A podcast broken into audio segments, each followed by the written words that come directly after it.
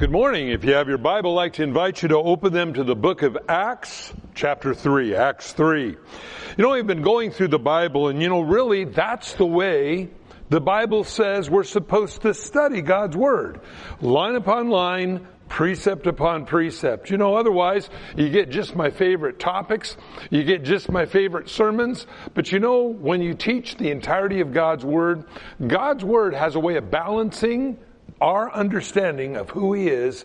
It keeps misinterpretations away.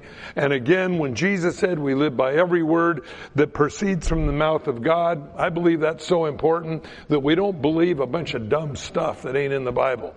So if you got your Bible again, Acts chapter 3, we remember in Acts chapter 2, the Holy Spirit came upon the disciples Jesus said, Go to the upper room and wait. The Holy Spirit came upon them. Now, they were all believers, but God was going to do something special for them, and I believe for us even today. And that is that He puts into us a dynamo, a generator. Now, I know that living every day can kind of wear you out. I know sharing your faith can wear you out. You need something supernatural put into you that keeps you going even though everything in your life says stop. Well, that's what God does. Remember, Jesus had been crucified. They did see him ascend into heaven. But Jesus is now gone and he said, go to the upper room and wait and the power of the Holy Spirit will come upon you. The word power is the word dunamos where we get the word dynamo or generator.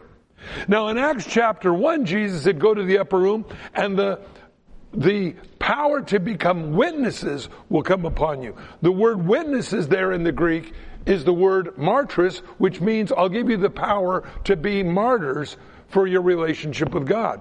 So we realize we're in a hostile world. I don't think anybody here, uh, you don't have to look at your newspaper very much to realize we're in a very hostile world against anything that's right anything that's good. And this is what the problem is because in order for people then to deal with the inconsistencies in society, you have to get loaded or stoned. This is why the states in the United States are allowing pot now to be legalized because people can't cope with daily life.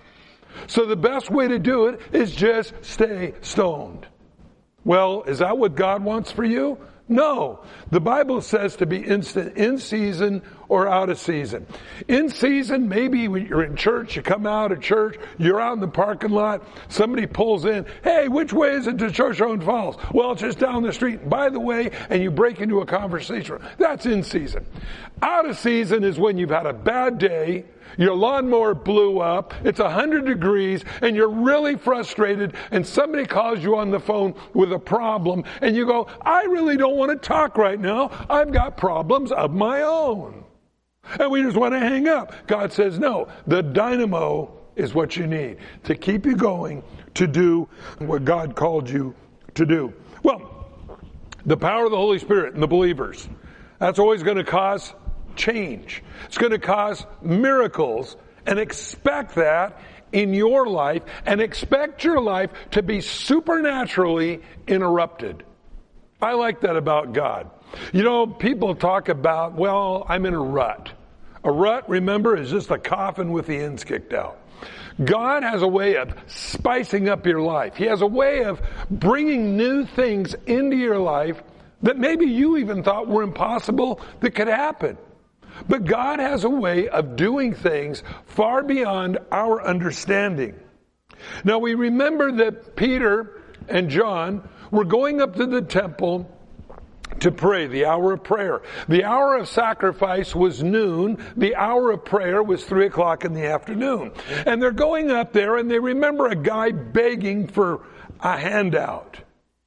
And Peter looks at him and says, silver and gold we don't have, but what we have we give you in the name of Jesus rise up and walk. Took him by the hand. We talked about the point of contact that oftentimes people need in their faith. Took him by the hand and lifted him up. And the Bible says he went walking, leaping, and praising God. Well, this caused a stir because in chapter 4, it said this man had been lame for 40 years. So it isn't a plant or somebody that was going to fake somebody out. This guy was a well-known beggar there at the gate beautiful. And Jesus said, what you've seen me do, you're going to do greater things than that. And so we remembered that Peter and John lifted him up and everybody knew it. Everybody knew this guy. He'd been there for 40 years begging alms. Give me a sack of oranges. Give me a couple of shekels. You know, whatever you can do, I'll take, you know. Lay him on his feet. He had to be carried everywhere that he went. The Bible says that's how bad a shape he was in.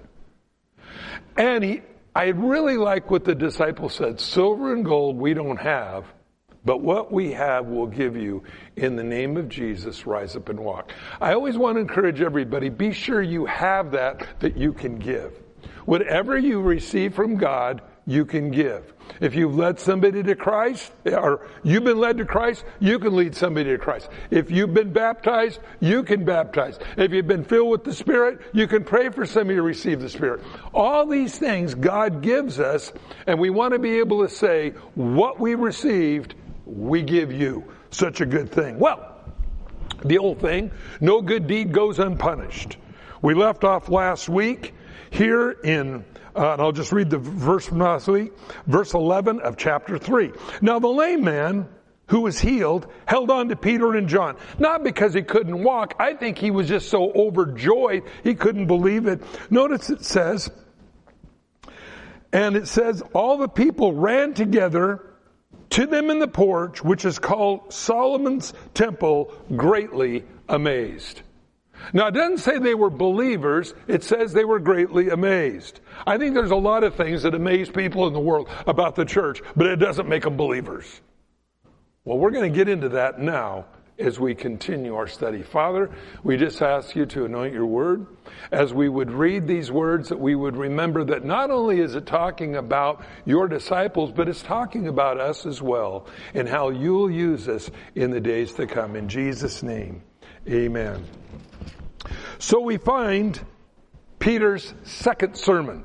The first one is when they thought they were all drunk with wine when they were filled with the Spirit because they were speaking in different tongues, worshiping and glorifying God.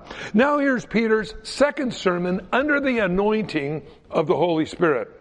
Now, the anointing of the Holy Spirit does some amazing things. And as a matter of fact, as we read up here a little bit farther, it says the Sadducees, the Pharisees, they were really amazed at the wisdom that the disciples had because they were unlearned men.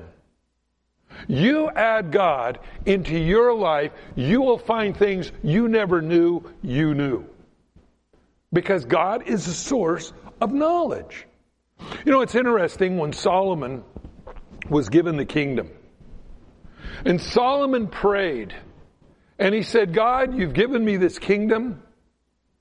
I don't know whether I'm coming or going. Now, there, there's the old King James for that.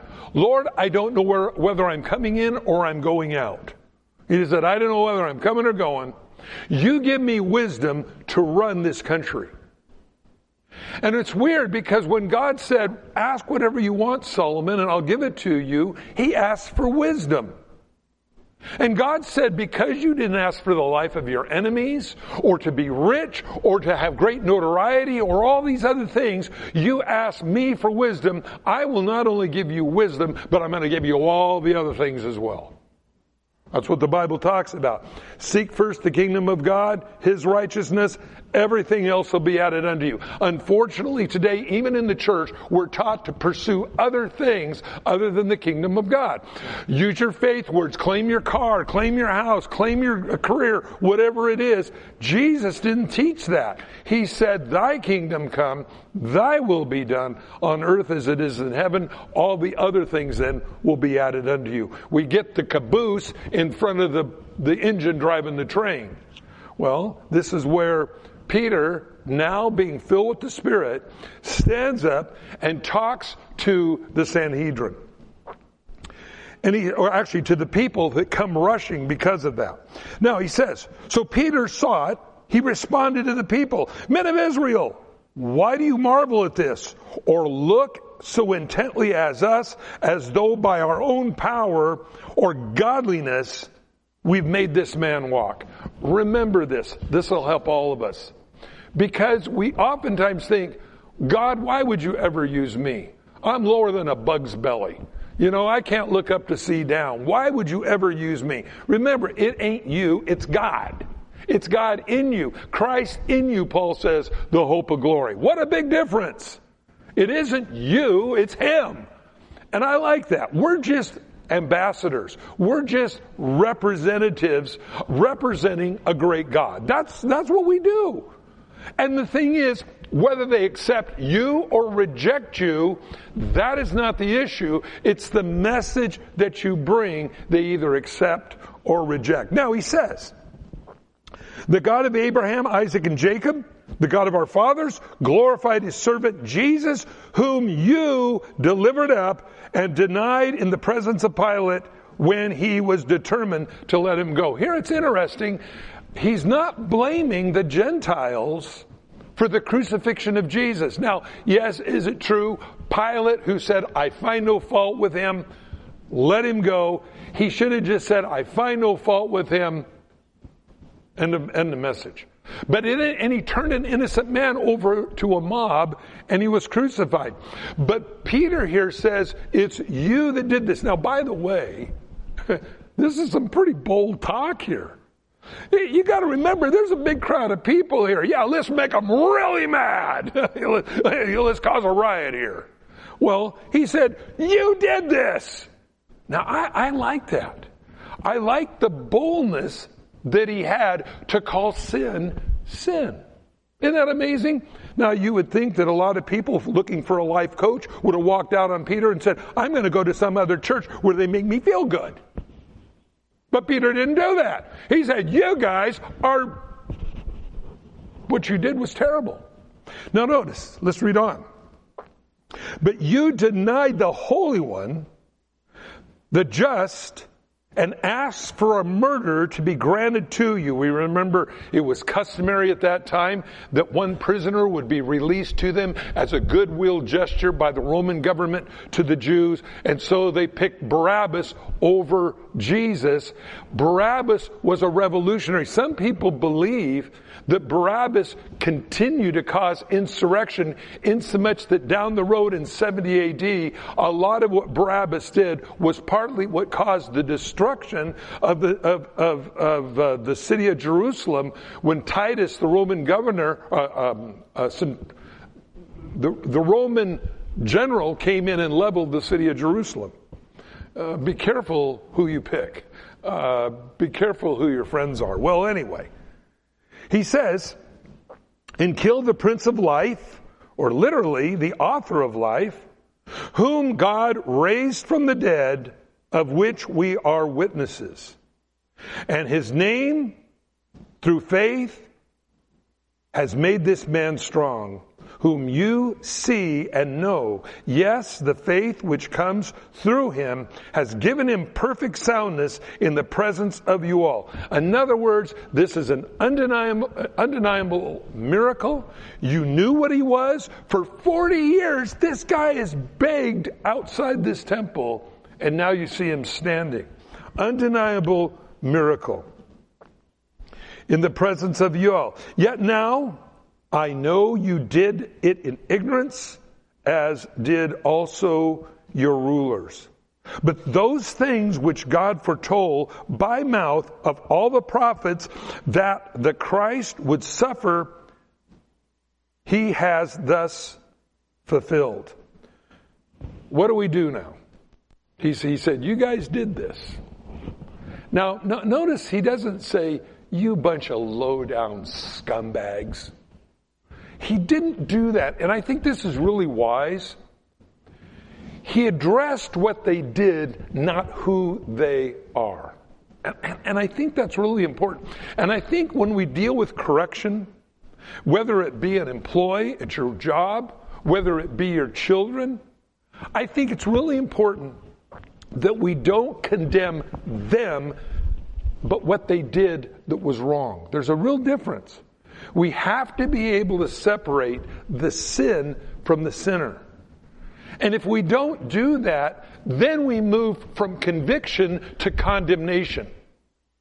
You low down, good for nothing kid, you do everything wrong. And instead of saying, you know, you, you shouldn't, you know, shot the, the water on the light bulb, you know, in the, in the, uh, in, in the, under the porch, uh, and have it explode, um, you address what they did wrong. And this is what Peter did. This is what Jesus did, even addressing the churches in Revelation chapters 2 and 3. He says, You do this, this, this, this, and this, but I have this against you. I think if we just go to somebody and all we do is blah, blah, blah, everything you do is wrong. I think husbands, wives, if, if you don't, if you don't acknowledge what your husband or your wife does, all you want to say is critical things to them, that motivates a person. It motivates them to go as far away from that person as you can get. And that's not what you want.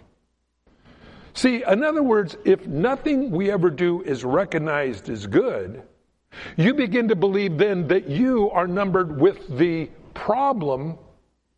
And so instead of addressing the problem, now you're the problem. And that's a bad thing.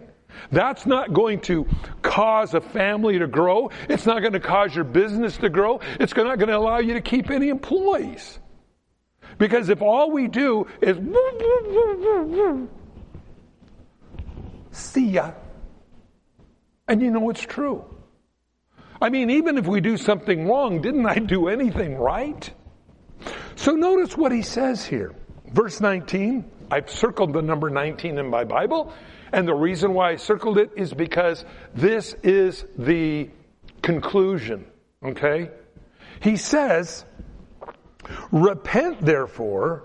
That means turn around, change the way you think about it. You're going one direction. Repent means to go the opposite direction. Repent, therefore, and be converted that your sins may be blotted out so that times of refreshing may come in the presence of the Lord. Man, I'll tell you, we need to be refreshed. You know, you can watch TV and they'll have different soft drinks, the pause that refreshes. Well, I need something more than what comes out of a can. I need something that's going to last a lot longer than a few gulps. That pause that refreshes means that God separates us, moves, and restores us and allows us to go on and go back to do what He's called us to do. The refreshing may come from the presence of the Lord. Oh, again, always remember where our source is. And that He may send Jesus Christ, who was preached to you before, whom heaven must receive until the times of restoration of all things, which God has spoken by the mouth of his holy prophets since the world began. For Moses truly said to the fathers, the Lord your God will raise up for you a prophet like me from among your brethren, for whom a prophet like me you shall hear in all things whatsoever he says to you. And it will come to pass that every soul who will not hear that prophet shall be utterly destroyed from among the people. So Moses predicted that Jesus would eventually come as they all did in the Old Testament. Yes, the prophets from Samuel and those that, who follow, as many have spoken, have also foretold these days. You are sons of the prophets of the covenant, which God made with our fathers, saying to Abraham, and in you, your seed, all the families of the earth shall be blessed.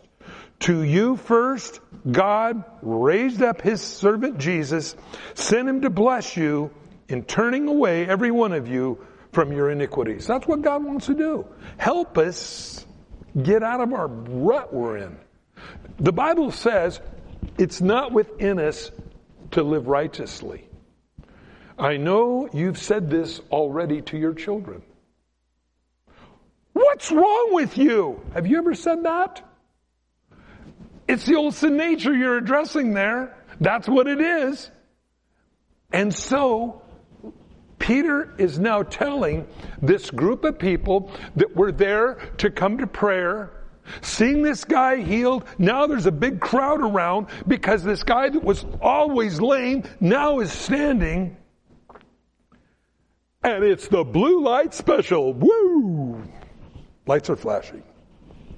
Now, as they spoke to the people, the priests, the captain of the temple, the Sadducee came upon them. The word is more in the Greek like, like arrested him. They didn't just come upon them, they stopped them from what they were doing. Now, again, the old adage, no good deed goes unpunished. Well, here's an excellent example of that.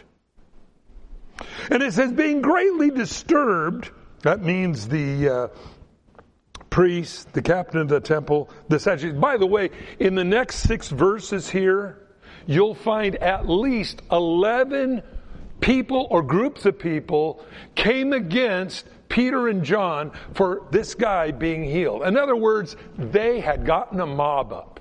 Now, again, as it says here, the captain of the temple was like the like the um, um, temple police, if you will. That's who they were.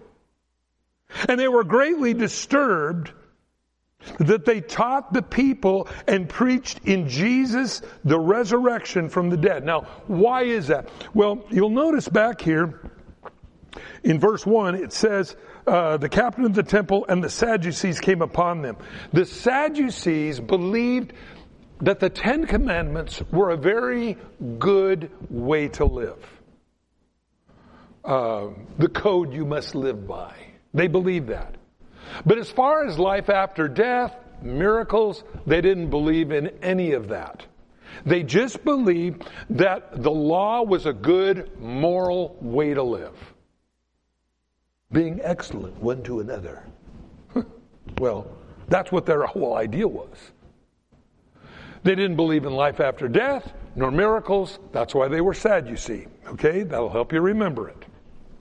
Well, it says they were really unhappy that they were preaching that Jesus had rose from the dead and that he was preaching in the name of Jesus, a risen Savior. That bothered them because that didn't fit their theology. Now you're going to find all the way through the Bible, when you teach the Bible, when you understand the Bible, it, it, cor- it corrects bad theology. And believe me, friends, the gamut is wild. When you look at the internet, there is so much heresy that is being that, that is being circulated right now.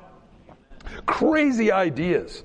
Just nutsy stuff. I had one of the guys call this past week on uh, to Every Man an Answer asking me about the book of Enoch. Why isn't it canonized? And I said, because it's kooky. It's old. It was written, some people put it uh, a couple, 300, 500 years before Christ. Um, Jude quotes a saying. It says, as Enoch saith, the Lord cometh with ten thousands of his saints. But it doesn't say the book of Enoch. Very important. There's no credibility granted to the book of Enoch. Jesus never quoted from it, nor the Apocrypha. And so because of this, when the early church fathers looked at these early manuscripts, and the way you get rid of a demon, all these different things, they threw it out. It was crazy stuff.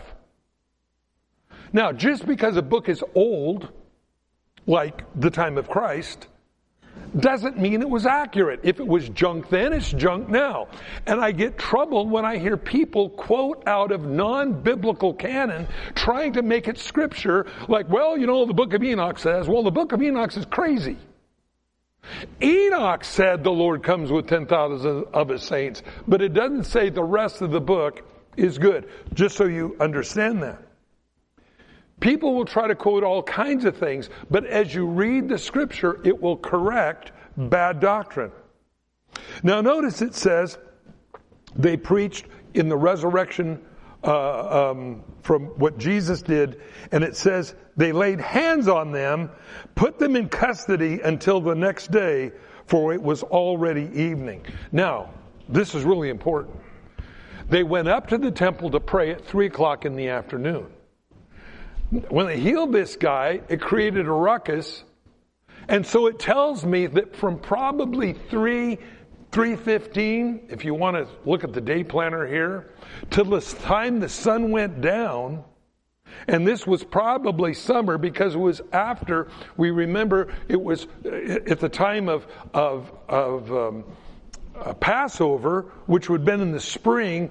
40 days after that, it was getting pretty late, so it was staying late longer. So three o'clock in the afternoon till probably seven o'clock, because it said it was already evening, Peter was preaching to the crowd of people. Man, he took every opportunity he could to tell people about the Lord. So he goes on and it says, they laid hands on him, they put him into custody overnight. However, many of those who heard the word believed, and the number of the men came to be about 5,000. Now, at the end of chapter 2, it was 3,000. Now it's growing to 5,000. God is adding to the church because they can see the power of God. And it came to pass on the next day, the rulers, elders, scribes, as well as Ananias, the high priest, Caiaphas, John, Alexander, and many of them of the family of the high priest were gathered together at Jerusalem. So you got to figure Peter and John were battling now a religious, misguided mob. Friends, sometimes that's the way it is. You may be the only Christian in your home. You may be the only Christian in, in, in your job. But that doesn't mean you're wrong. It just means they're blind. And so notice it says, and when they had set them in their midst, they ask, by what power or by what name have you done this? And Peter, filled with the Holy Spirit, said to them, and I like that tells me the dynamo was running. Imagine being in jail all night for healing a guy. They're then placed in the midst of this mob. Whose name did you do this in? And Peter feels that anointing of God come upon him, that filling of the Holy Spirit again. People often have asked the question, why do I need to be filled with the Holy Spirit again if I've already been filled with the Holy Spirit? I leak. Okay, I don't know. But whatever it was, God fired up that generator again in him. And notice, Peter, filled with the Holy Spirit, said to them, rulers and people and elders of Israel, if we this day are judged for a good deed done to this helpless man, by what means he has been made well? He, he's saying, I'm on trial here. Because a guy that's been lame for 40 years now walks and see, is this why, what I've done wrong? That I've done something good for somebody? Hey, let me tell you something. Enemies will even take the very best things about you and try to exploit them and make them bad. Just the way it is.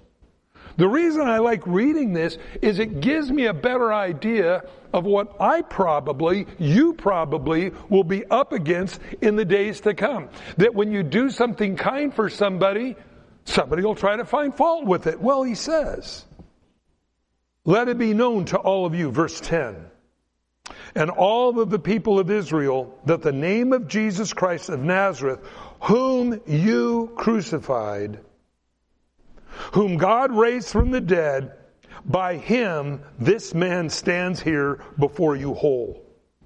This is the stone which was rejected by you builders, which has become the chief cornerstone. Nor is there salvation in any other, for there is no under, name under heaven given among men which men must be saved. Wow. You look at this. This is kind of interesting here. He said, You did it. Now, this is really important because as, as we find here, verse 12, this is why Christians cannot get into the world religion, Chrislam, coexist. You know, they have all the different religious system, stars and, and symbols from all the other. That's why we can't. Because here again it says, nor is there salvation in any other. So being religious, being in a, a, a religion does not save you. Do you realize how blessed and fortunate you are to have known who Jesus Christ is, that He would forgive your sins, and you're not saved by works in, in membership, jumping through religious hoops, all the stuff that these religious groups try to get you to do? There's no salvation in any other. Uh, I believe it was a a poll that was done and they asked Christians, can, by just being a good person, will you go to heaven? These were Christians saying 50% said yes. I don't know what Bible they're reading. It says there's not salvation in any other. John 14, 6. I am the way, Jesus said, the truth and the life. No one comes to the Father but by me. Jesus in that verse categorically said all the religions of the world are bogus. I didn't say it, Jesus did. And I've shared this before. You can get into a lot of good conversations. Have you ever heard of Jesus? Somebody will say, Yeah, I've heard of Jesus. What do you think of Jesus? Oh, he was a great teacher. Great teacher. Yeah, you, you know, that love, you know, love uh, grooving together thing. Oh, yeah, he was a great teacher. Really? Have you ever read the other things that Jesus said? Oh, like what? Well, that Jesus said, No one comes to the Father but by me. So he said all the other religions of the world are bogus. Well, now either one of two things. Either Jesus is a liar and not a good teacher, or he is God and he is a good teacher and what he said is true. But you can't have it both ways. It's mutually exclusive. You can't have both. You can't say Jesus is a good teacher and him saying he's the only way to the Father and eternal life. Then he has to be a liar. If he's a liar, then he's not a good teacher. What is he? And I'm amazed how often you will talk to people and you force them to think rather than just parrot what they've heard from somebody else.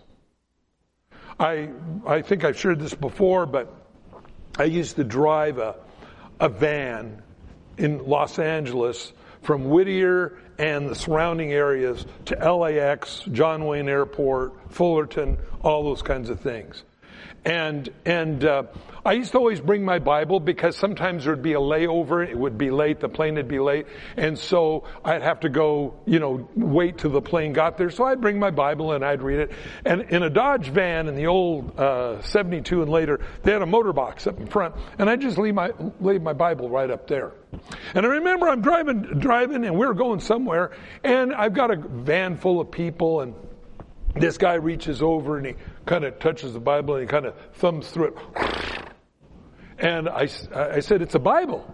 He goes, Yeah, yeah, yeah, I know that. And I go, Oh, you've read it? He goes, Yeah, yeah, I read it. I said, You're a Christian, huh? And he goes, uh, Yeah, yeah, I'm a Christian. And I said, What's a Christian? And just silent. He just was looking out the window. And I thought he just blew me off or he didn't hear me. And probably about a minute and a half later, he said, You got me. I, I, I don't know. And I said, well, Let me tell you what a Christian is. And you know what he said to me? I thought you would. And I did. And as I shared with him about the Lord and how God wants to do something in his life, I think it's interesting how not only was able to talk to him, but everybody else that was in the van listening as well. And so when you realize that God will use us wherever He'll find us, hey friends, that's to me a really neat thing about how God works. So now we find Peter and John on trial for healing this guy in Jesus' name. And by the way, it's always about Jesus. And now Peter is allowed to speak, and as he's speaking, he says there is no salvation in any other. Now you gotta remember who he's talking to here. Caiaphas, as it mentions back here in verse, um, six, is the one that stood judge over Jesus' crucifixion.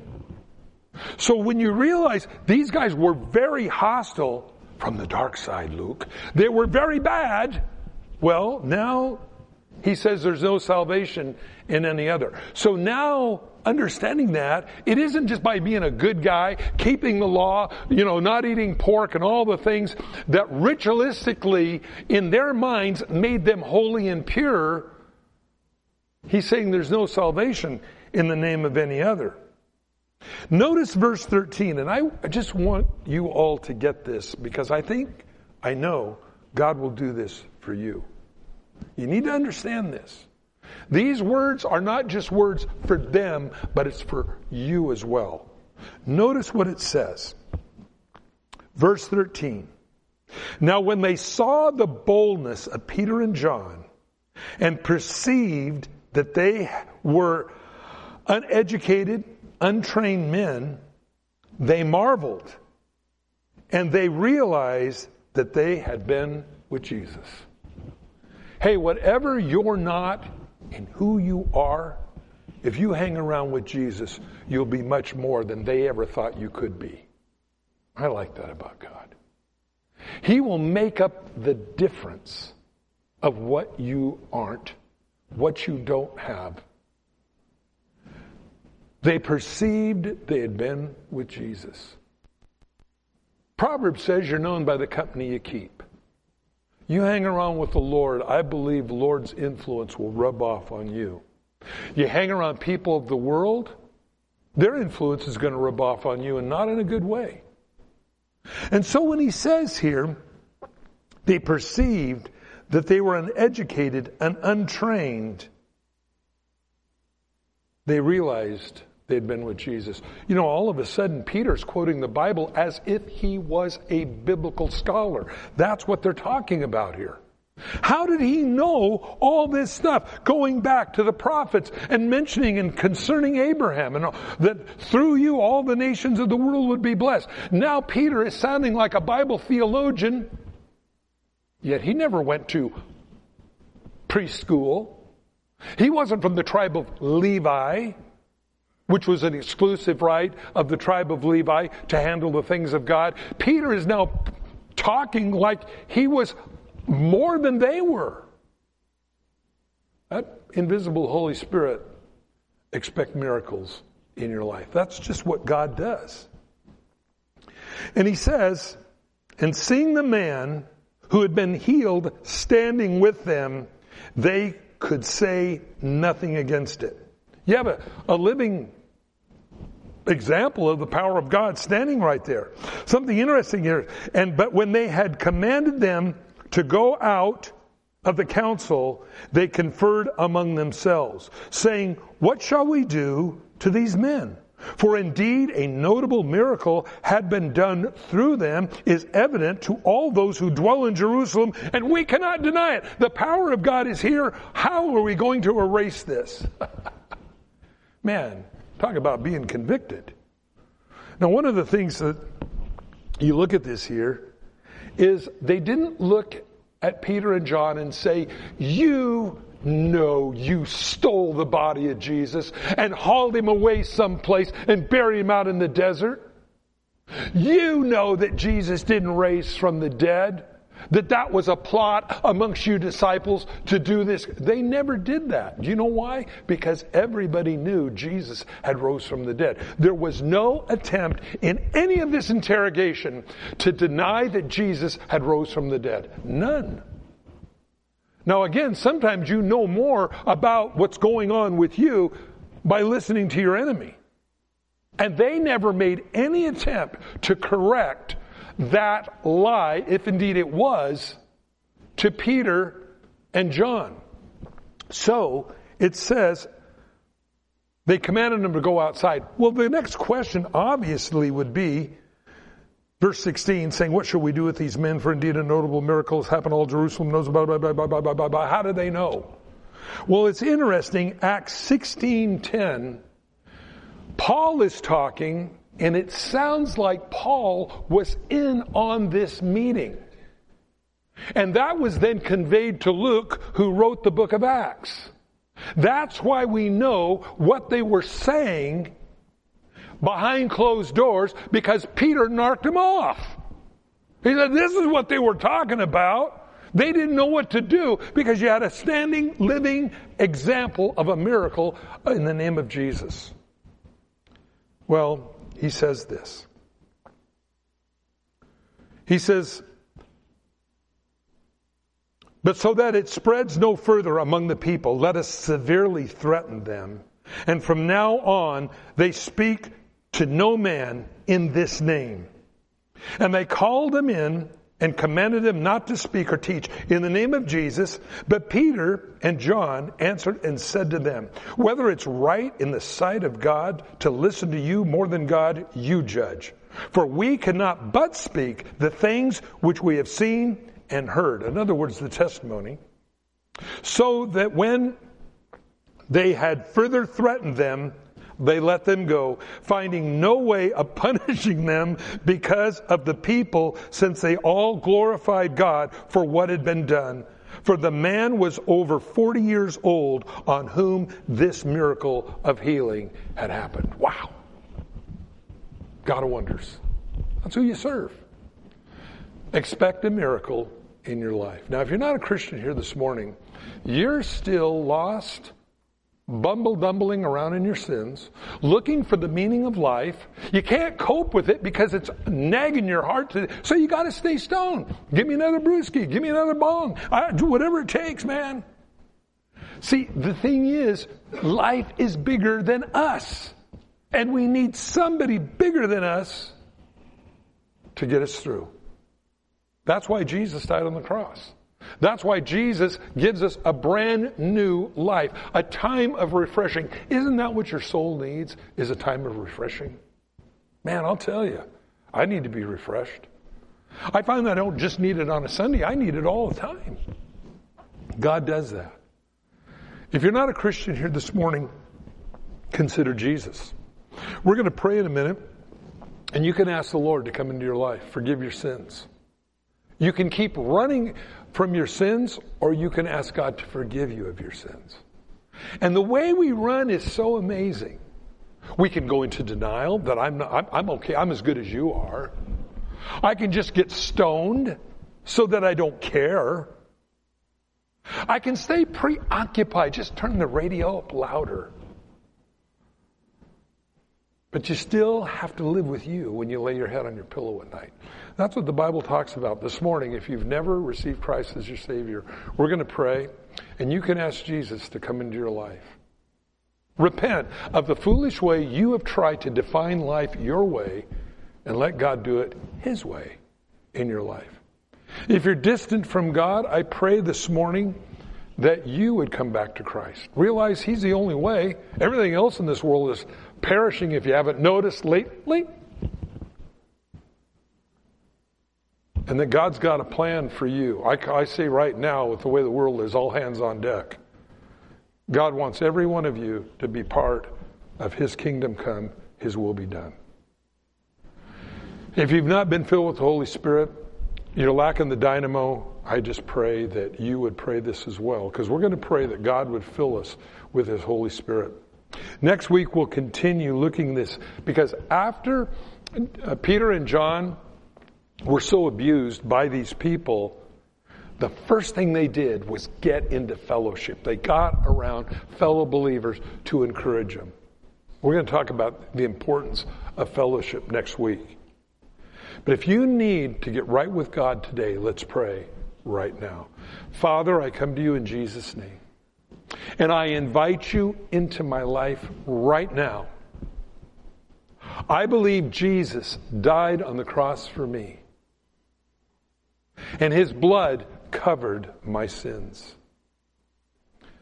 So I asked you to bring that time of refreshing to me. Heal my heart. Fill me with your Holy Spirit. I believe Jesus rose from the dead to give me life forever. And so write my name now in your book of life that I never have to be scared of dying ever again. But now I belong to you. In Jesus' name, amen.